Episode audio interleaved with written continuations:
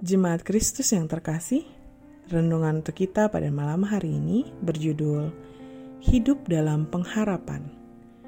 Dan firman Tuhan diambil dari kitab Lukas pasal 12 ayatnya yang kedua 9 sampai dengan 32. Lukas pasal 12 ayat 29 sampai dengan 32. Beginilah firman Tuhan. Jadi, Janganlah kamu mempersoalkan apa yang akan kamu makan atau apa yang akan kamu minum, dan janganlah cemas hatimu. Semua itu dicari bangsa-bangsa di dunia yang tidak mengenal Allah.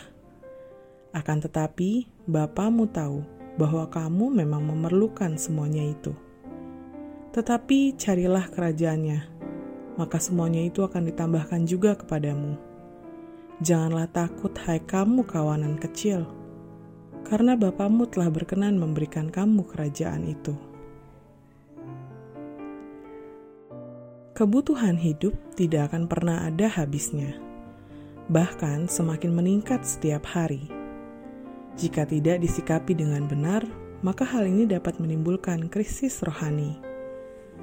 Orang yang memiliki banyak harta diserang dengan bahaya ketamakan, lebih memautkan hati pada kekayaannya sementara orang yang hidup berkekurangan menjadi mudah terserang kekhawatiran. Jika hidup orang percaya dipenuhi kekhawatiran dan ketamakan, kapan hidup kita berkenan di hadapan Tuhan dan menjadi berkat bagi sesama? Orang bilang kita harus hidup dalam realita. Tetapi umat Tuhan tidak boleh sekedar hidup dalam realita. Hidup dalam realita membuat orang yang berkekurangan merasa miskin, dan tidak dapat melakukan apa-apa. Hidupnya hanya akan dipenuhi dengan rasa khawatir dan kesedihan.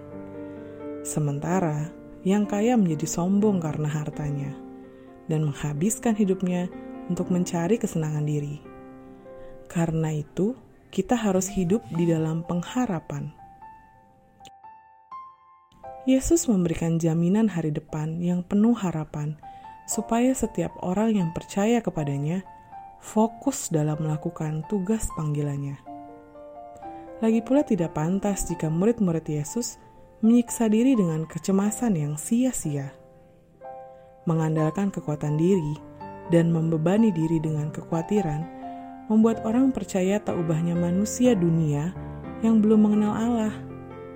Padahal, bukankah kita telah dipanggil keluar dari dunia supaya tidak menjadi serupa dengannya. Karena itu jangan melekat pada dunia ini. Jangan sampai harta dan kekhawatiran menghalangi kita dalam melayani Tuhan. Orang disebut beriman ketika mereka mengizinkan Allah berdaulat atas hidupnya. Demikianlah renungan malam ini. Semoga damai sejahtera dari Tuhan Yesus Kristus tetap memenuhi hati dan pikiran kita. Amin. Jemaat yang terkasih, mari kita bersatu hati menaikkan pokok-pokok doa yang ada dalam gerakan doa 21 GKI Sarwa Indah.